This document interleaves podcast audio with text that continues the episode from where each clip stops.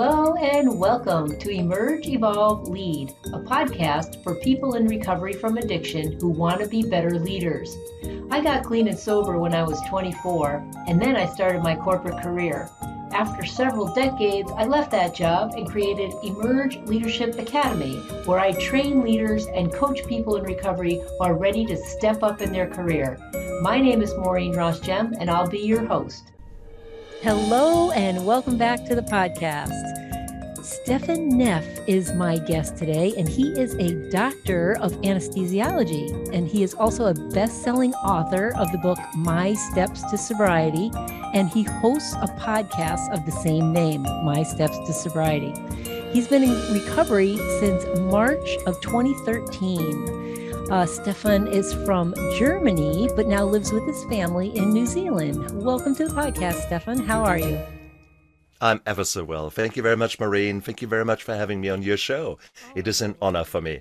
Good, good. I, am excited to hear about your story a little bit more. I've heard uh, some of your podcast episodes, and but I it's always you know we're focusing on the guest. So today you get to be the guest. So why don't you tell us a little bit first about what your life is like today, and then I'm going to ask you more about your story from the past. Oh, nowadays, shall I say, my life is so beautiful.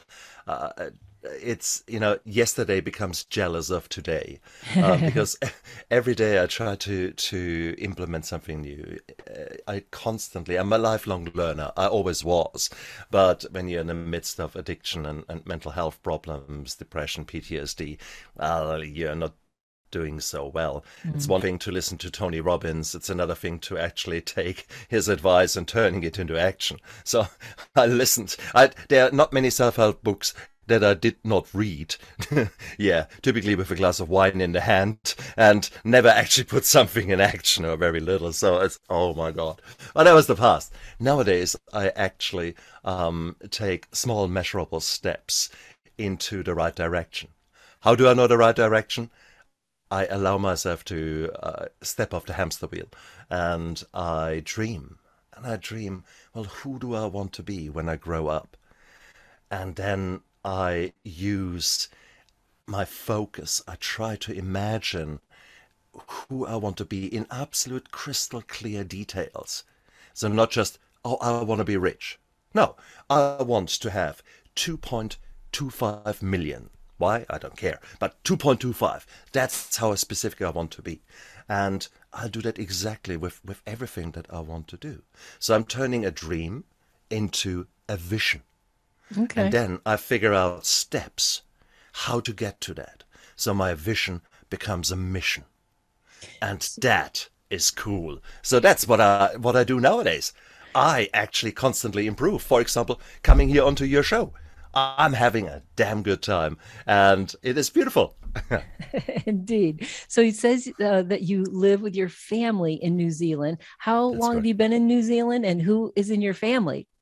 Oh, I've got a gorgeous wife uh, from the UK, my wife Lisa, and I've got two young, uh, not so young sons, 19 and 21, oh, okay. Alex and Lars, gorgeous young men. Um, who, uh, yeah, so that's our the nucleus of our family. And New Zealand is just a beautiful place. So, guy, I know. I, I saw it. I saw it on The Hobbit.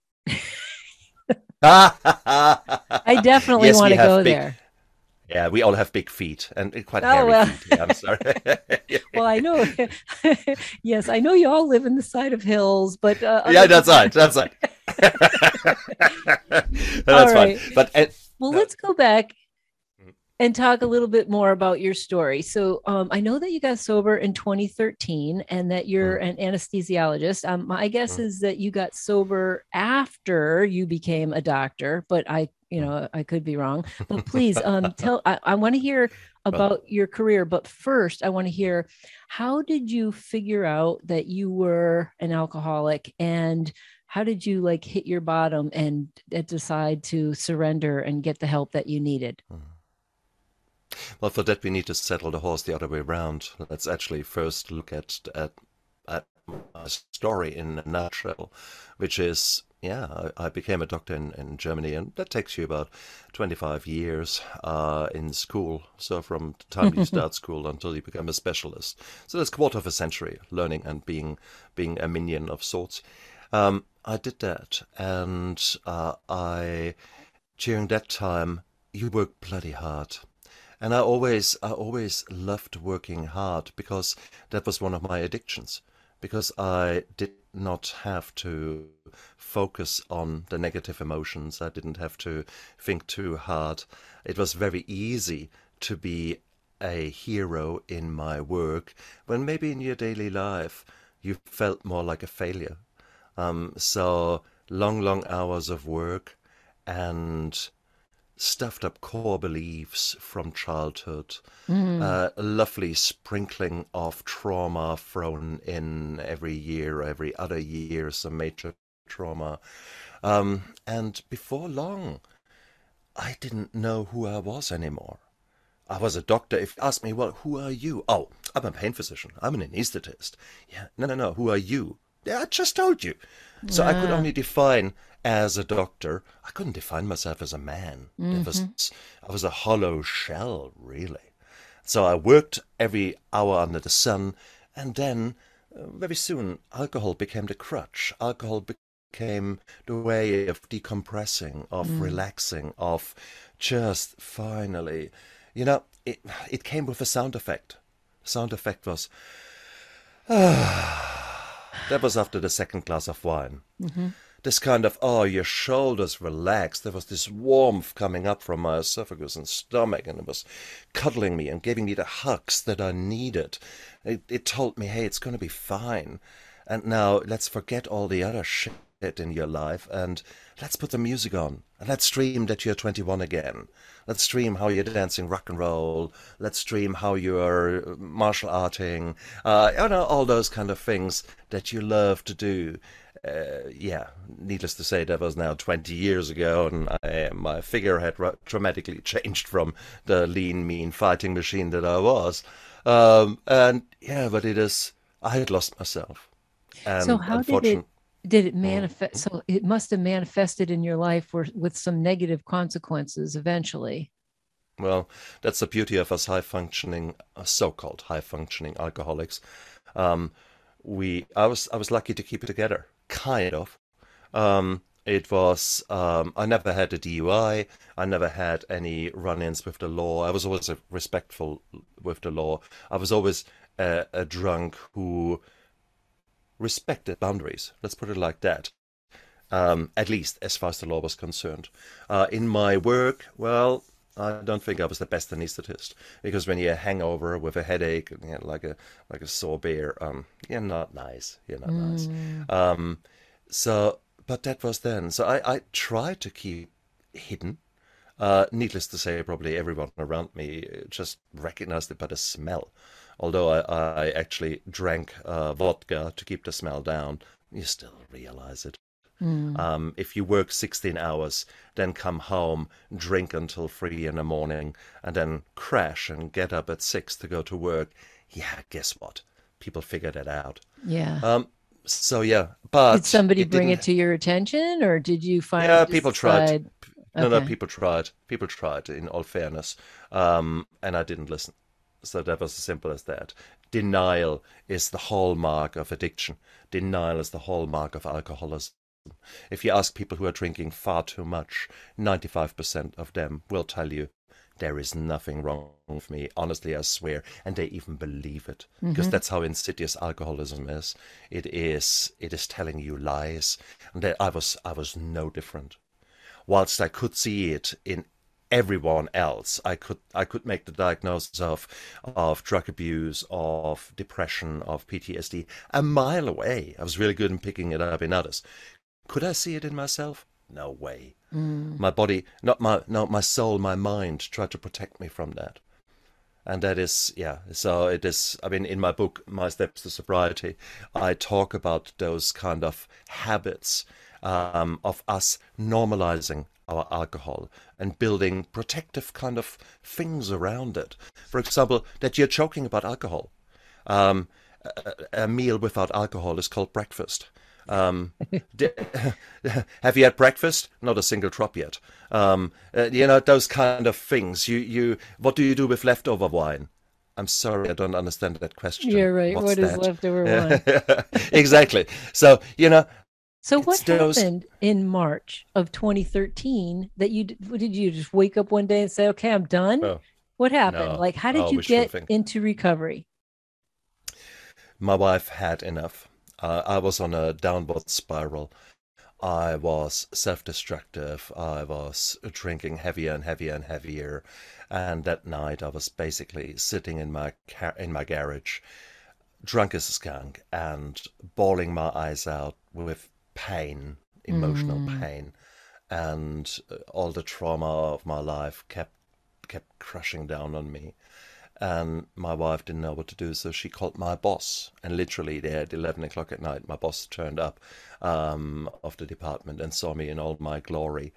And then behind my back, they organized an admission to a rehabilitation hospital. Good job. And exactly, and that was an all expenses paid holiday for twenty eight days, okay. and I must say, highly, highly, highly recommended. Mm-hmm. Um, I didn't know it at the time. I was I was wounded, licking my wounds like a like an animal, but it was what started then was a journey that is so exciting. Lord of the Rings, I just move over. That's bullshit. That's boring. You know, never ending story. Oh, oh, never ending journey. Yeah, my bottom. Forget that. We should make a film about our our recovery because what we as as as addicts experience once we take the bull by its horns, once we actually look the demons in the face and say, no, I'm no longer the victim. Let's actually work on that. But in order to do so, you need to admit that you're in trouble. And that's that's what I could never do. And my wife did it for me. And once that was done, there was a freedom. It was like coming out. Um, it was like, wow, okay, the truth is out there. I do no longer need to hide. It is beautiful. Yeah, indeed.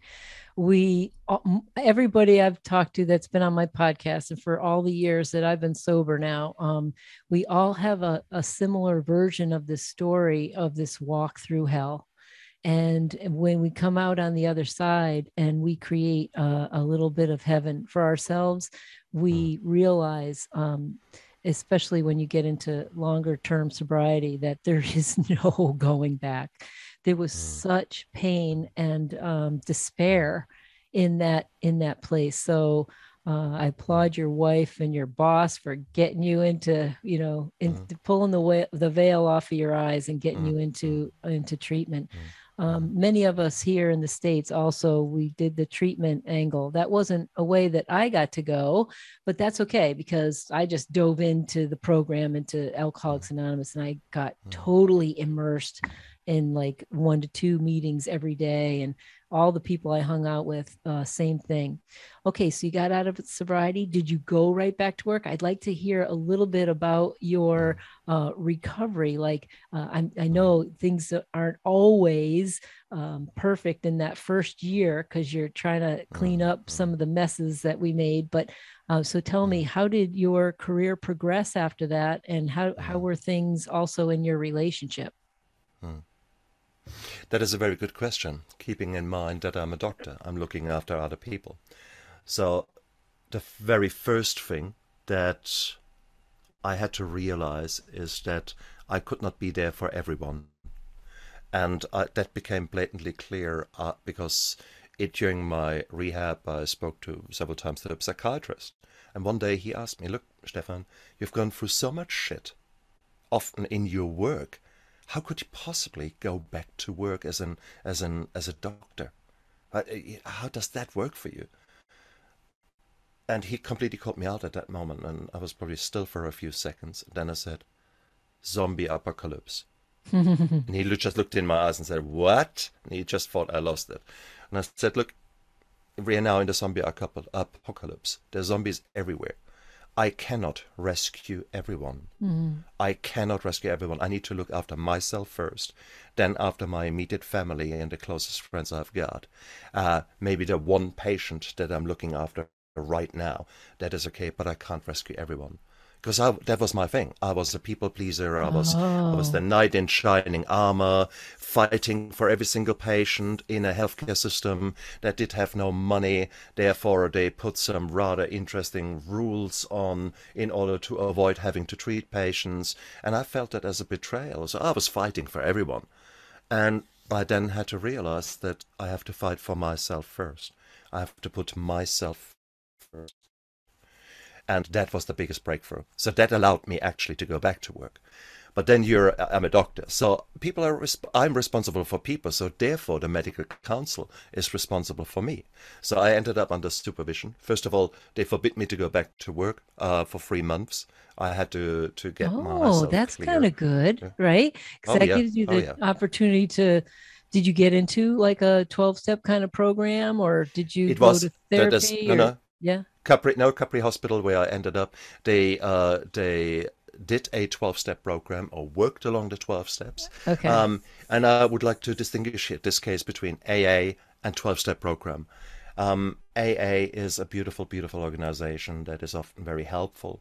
But in my experience, I found many meetings rather um, a waste of my time because there were so many people who spoke about the bad old days. And they were there every single day in a meeting, every single day without fail. But they had never gone beyond step two or three. They oh. have never done the work. These were the guys who were, you think, oh, for fuck's sake, I would just want to cut my wrists here. If he tells me once more what, what, how bad it has been and oh. how good it oh. now, but if he wouldn't turn up in a meeting, he would be tomorrow back on the on the, on the drink. I call them white knucklers. And unfortunately, I, I felt, nah, this is not, I want to be the dumbest person on my power team because that is what I was in, in Capri.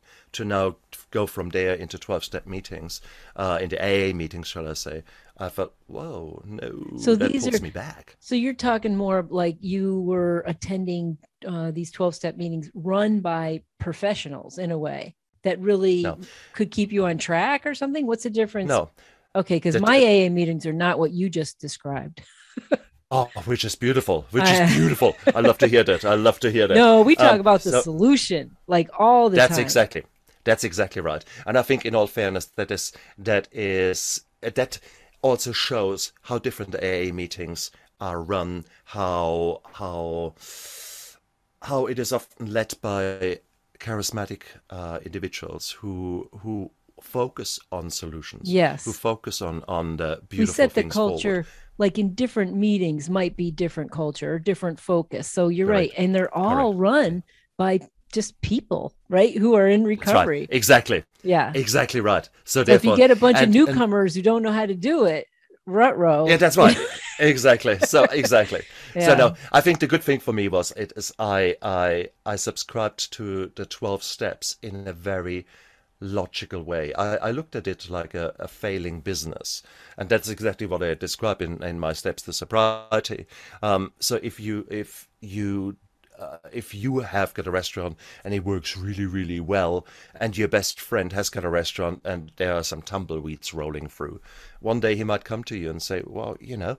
Hey, what's going on? How can you be so good? And how? Why doesn't it work with me? And I said, well, why don't I come along and have a look? And so I might come there, uh, sit in the front of the house, order a coffee and a few meals, see what's happening, then look behind the scenes, see what's happening, observe everything, figure out what works, what doesn't work, um, then maybe make some recommendations, and we start putting new things into place, throw out some, half of the menu that no one buys, give a lick of paint to the front of the house and maybe new uniforms. Then we have changed it all no, we might go out to our standard customers, our our good customers, and say, "Look, guys, we have not been so good recently. We've we've let our our guard down. Hey, guys, we're now new and improved. Come back to us. You get thirty percent off your main meal, and I throw in a drink for free. Um, so you're making amends." to those people. And then you go out there and, and actually things are going. You make sure that they keep going with a quality assurance program. And then down the line, both of the restaurants are buzzing and your friend is so hooked on this new development that he says, "Wow, hey Stefan, you helped me so much in my in my endeavor here. Do you know what? I I make a, a Facebook group, or I bring a, a, a, group on a Sunday together of restaurateurs who who are uh, who are struggling, and I now give back to them because it was such a cool journey. Well, that's logic. Yeah. Yet what I've described as a 12 step program right. ultimately. Yeah. And yeah, I so totally I looked at it. it. I looked at it from that angle and that made perfect sense. And so I started implementing it.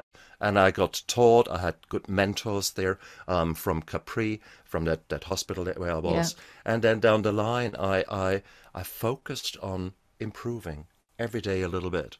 I realized what were my triggers. For me, halt is the big thing. Oh, at the yeah. early stages in the first two years, hungry, angry, lonely, tired, halt. Those four. Give me three of them, and I could see the glass of wine in front of me Give me four of them. I could taste the Chardonnay on my lips. I saw the condensation on the glass, and it was calling me like a siren to the sailor. Um, uh, yeah, we're not so good with pain, brutal. are we? Right. No, you no. don't want to go back there. So tell Shit, me no. a little bit about um, my steps to sobriety. Can you give us, uh, you know, in a couple minutes, a summary of of what your book is about and what those steps sure. are? Um, I'm trying to put the, the 12 steps in that book uh, into a common language, uh, the, the, the, language of a failed business, as I okay. just described yeah, it to you. Yeah, okay. Yeah. So therefore, I'm going, I'm giving you a bit of my story and an introduction what alcohol actually does to us, um, to us individuals, but also to us as, as a society. Okay. And oh yeah, I, that's big. Then I go through the 12 steps and give you examples and give you um, a quick stories to illustrate some of the, the principles give you some idea what you maybe want to do how you want to go about doing these steps give you examples give you action plans to to do something um, in a structured way. It's all quite nice to say well okay we make amends and you think I don't even know what amends are. How yeah. do I make amends, etc. So you know that is in this case uh, uh, step eight and nine. So I, I I go through it and say, okay, this is actually what it means, and maybe this is how you might want to go about, how you want to think about it. These are should you really make amends to absolutely everyone? And what do you do if you can't make amends because that person has passed away? It was, you will never ever find that person again. You know, stuff like that. So, so I'm going through those kind of things. Okay. So I'm going step by step by step through the 12 steps. But then that's only the start. So oh, oh now, indeed. After, yeah, yeah, now right. you're sober. You're sober. Now what?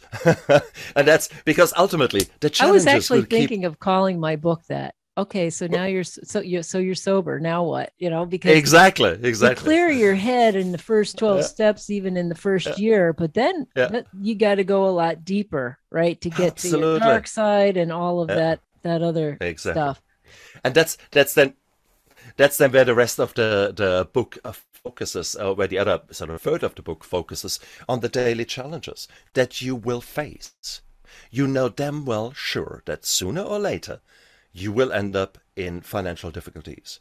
You will have to work with an asshole uh, who you can't do anything about it, a really toxic person. Uh, you will have a bout of depression, like it or lump it. There will be anxiety attacks. There will be all kind of things. Well, what do you do? So therefore, I've taken sort of the common challenges that you will face, and I've given you summaries on them and given you action plans, how I would go about a toxic person, how I would go about burnout, how I would go about depression, how to recognize it, what to do about it. It's all about giving you tangible steps to take I, I want to open your eyes. I want to show, I give you, I want to teach you the lessons and not teach in the sense of, I'm the teacher, I'm the professor, I tell you what to do.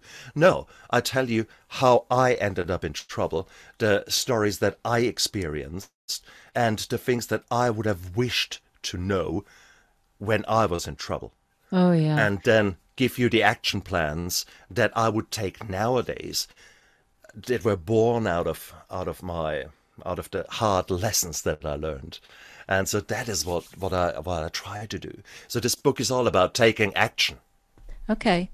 And uh, it sounds like uh, so in your career, um, is it like, did you write it specifically for people who are in the medical field or just negative? No, no, no, no. Sobriety. It's a, it's for everybody kind of thing. Or it is is for everybody. And in actual fact, you could do far worse. Even if you say, "Well, I'm not really so addicted," you know, these kind of gray zone drinkers, which is shitloads out there. So many of us. Yeah, but you can't Uh, get them to read that book, or can you? Oh, but I want them to. That's what I'm saying. Is that is that is these are the people that I encourage to be open. As far as I'm concerned, everyone at the age of 18 should have to do mandatory recovery.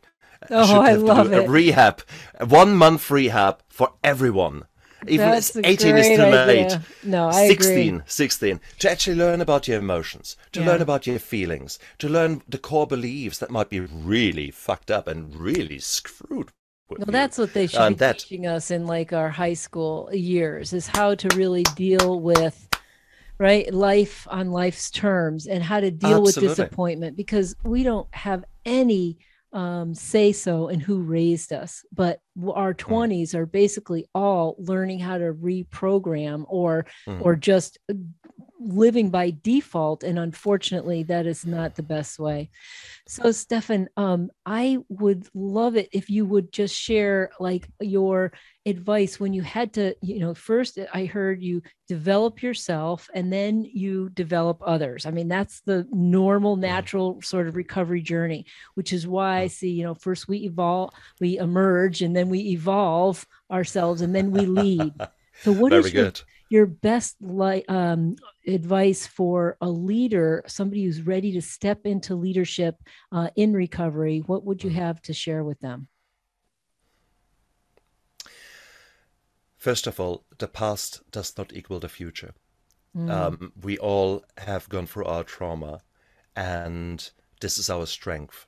This is not a shame, guilt kind of rubbish. No, you have gone through those hard times, and there is a reason behind that because it made you the man or the woman that you're now. It made you the leader that you're now. So don't try to hide those things, Mm. but in on the contrary, use the mess and make it a message. Turn your life around and speak out and be humble and show integrity. The integrity is when you do the right things when no one is watching. Mm. Okay, you show true leadership by extreme ownership. Take it on the chin when you make a mistake. That's absolutely fine. Take responsibility. say to your absolutely. Say to your team hey guys you know what? Today i feel like shit. Last night we had a storm. I didn't sleep well. I had a row with my wife. I know however rare this is nowadays because we normally talk but we we were both in the wrong place and uh, i just am not right so guys can you just have my back today and if i'm a bit growly uh, please forgive me you know what's going on yeah, letting people be authentic with how you're Absolutely. feeling, asking And for help when you need it. Yeah, it is. absolutely it's not oh you know we talk about that vulnerability um is it gives you more power and it gives you sometimes right the respect that's needed because other people because you're modeling you know other people can then reach out for help too Stefan, I've really enjoyed having you on the podcast today. I, is there anything else you want to say before we wrap up? Hmm. Guys, if you want to know more about me, go to www.mystepstosobriety.com.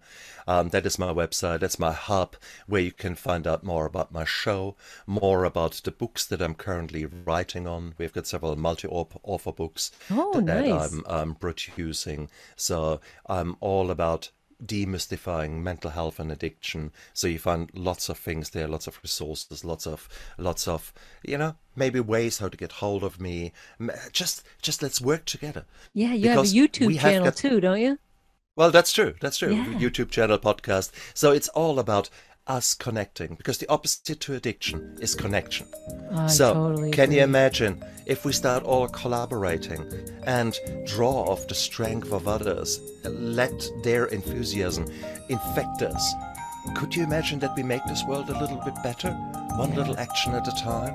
I Well, think I strongly believe so. Yeah, yeah. I think us recovering alcoholics do make the world a better place. And I just Mm. am really grateful. Thank you again so much for being on the show today. It was an absolute pleasure. Thank you so much, Maureen. If you like this podcast, please subscribe, leave a review, and share it with your friends. You can visit us at emergeleadershipacademy.com to take the quiz to find out what animal best represents your leadership style. And until next week, remember, you have so many leadership skills that you learned in recovery. Stop hiding because your contribution matters. Música